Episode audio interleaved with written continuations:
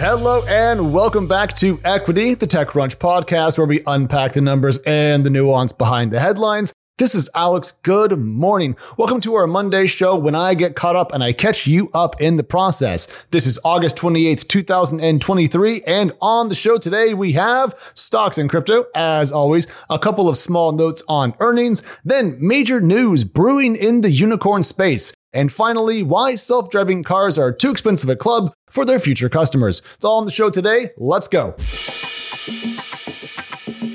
Let's start with a look at the stock market. Shares today were up in Asia across the board, except for Evergrande, which finally started to trade again and tanked. Stocks are also higher in Europe and are set to rise in the US ahead of the start of trading. Now, we are mostly done with earnings. You can say thank God, don't worry. But this week we will hear from Salesforce, HP, CrowdStrike, MongoDB, and VMware. So if you care about enterprise software, good week for you.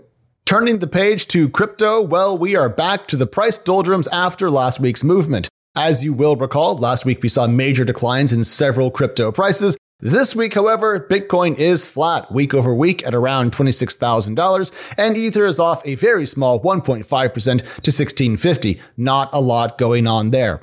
Elsewhere in crypto, NFT trading continues to decline, and we are still watching the stablecoins, but really, that's all the news from crypto land.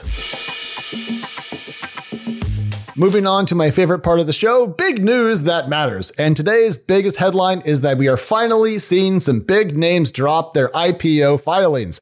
This includes Instacart, as expected, and Klaviyo as well. These are massive IPOs that will heft multi billion dollar valuations and potentially raise quite a lot of money.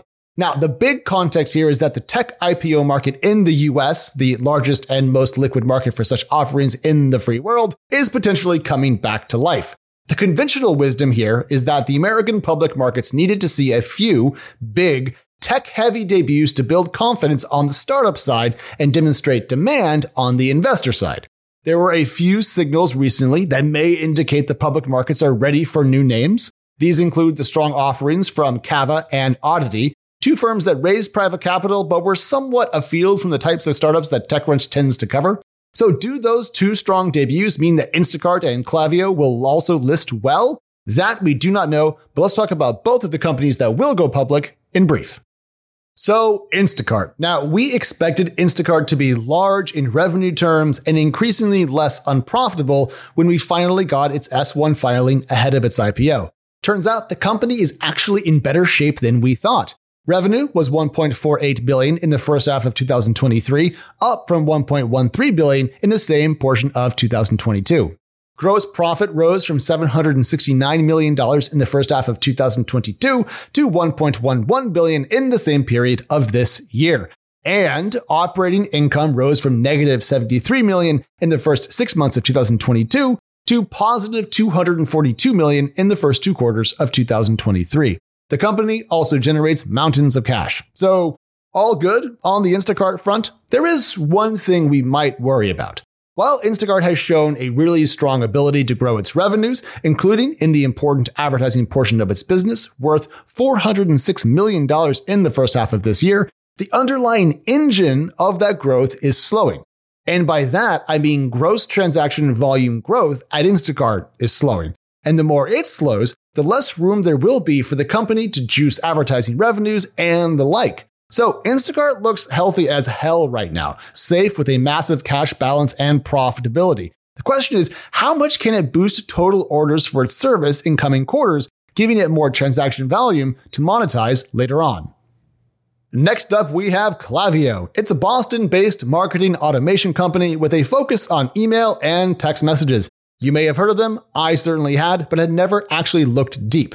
Like Instacart, Klaviyo is a massively venture backed company, and that means that as with the grocery delivery service, its debut is going to unlock a lot in the way of invested venture money. So if you care about capital recycling, and you should, this matters. Klaviyo was last valued at around $9.5 billion in a $320 million round in mid 2021. A big question is, can it defend that price? Well, in its favor, Klaviyo is a big, profitable, and quickly growing company. From our read, it's a super solid SaaS entity that should be able to list at a pretty strong revenue multiple, though we haven't done the math yet as to see how close it may get to its final private price. Revenue at the company scaled from 208 million in the first half of last year to 321 million in the first half of this year, and that's greater than 50% growth at scale this year, which is killer. The company also swapped from operating losses in the first half of 2022 to operating income of around 8 million in the first half of this year. Even better, the company had net income of around $15 million in the first two quarters of 2023. And one way it got there, by the way, was by limiting its share based compensation line item. A note out there for founders. Oh, and the company is now generating lots and lots of cash. In short, Klaviyo is going to go public as the standard bearer for a zillion late stage software startups, and it looks like a pretty healthy champion. How well it does, how strongly it prices, and how it performs post IPO is going to be big damn news. More on Klaviyo this morning when I actually write about it for the blog. And finally, today, extra homework is a little bit too expensive for ride hailing companies. A new item out today from TechCrunch reads as follows Chinese electric vehicle upstart XPeng is acquiring the smart EV assets of ride hailing giant Didi for $744 million, marking another significant alliance that the Tesla challenger has struck in recent months. In an announcement on Monday, Didi said the duo is forming a strategic partnership to, quote, promote the global application of smart electric vehicles and technologies. And CNBC notes that the quote, two companies are looking to cooperate in marketing, financial and insurance services, charging robo taxis, and international expansion. This should all sound pretty familiar. We have seen ride hailing companies get rid of non core assets that burn cash before. Recall that Uber sold its self driving efforts to Aurora Innovation, Lyft sold its self driving efforts to Toyota, and now Didi has gotten rid of its EV efforts. In contrast, some major companies' efforts in the self driving space, for example, are still going well. There's Waymo from Alphabet, Cruise from GM, you get the picture.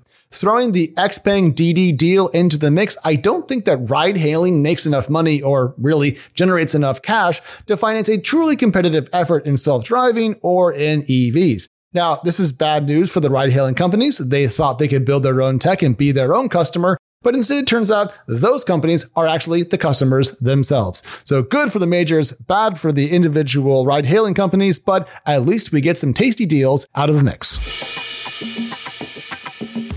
And that is our show for this fine Monday morning. If you need even more equity in between the shows, however, we are Equity Pod on both Twitter and Threads. And we are opening this year's TechCrunch Disrupt event in San Francisco, September 19th through the 21st. So if you love equity and you're coming to the show, well, come early on the first day because we will be live. And if you don't have a ticket yet, well, you can fix that and save some money by using the code EQUITY, all caps I believe, when you buy one. I'm Alex. This is our show. Don't forget Chain Reaction and Found are our sister podcasts. And we're out of here. We're back Wednesday. Bye. Equity is hosted by myself, editor in chief of TechCrunch Plus, Alex Wilhelm, and TechCrunch senior reporter, Mary Ann Azevedo. We are produced by Teresa Loconsolo with editing by Kel. Bryce Durbin is our illustrator, and a big thank you to the audience development team and Henry Picavet, who manages TechCrunch audio products. Thank you so much for listening, and we'll talk to you next time.